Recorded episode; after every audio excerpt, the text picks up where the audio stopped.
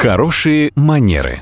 Как произвести впечатление и избежать неловких ситуаций, расскажет преподаватель по современному этикету Татьяна Баранова. Здравствуйте. Практика показывает, что из сфер применения правил этикета стабильно самым высоким спросом пользуется именно ресторанный этикет. Что он себя вообще включает? Ну, например, он регулирует вопрос, кто первым входит в ресторан – мужчина или женщина. Традиционно в зал ресторана первым входит мужчина. Именно он находит администратора или метрдотеля, который провожает гостей к столику. Что делать с салфеткой?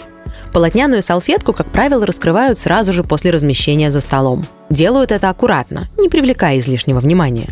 Стелют ее себе на колени, сложив пополам, и пользуются по мере надобности.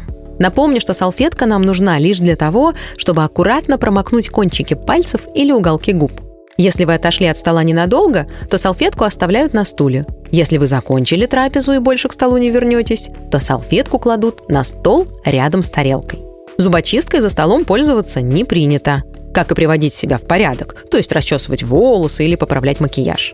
Для всего этого есть туалетная комната. Элегантность и эстетика за столом не менее важны, чем на балу или в опере. Ведь это и есть хорошие манеры.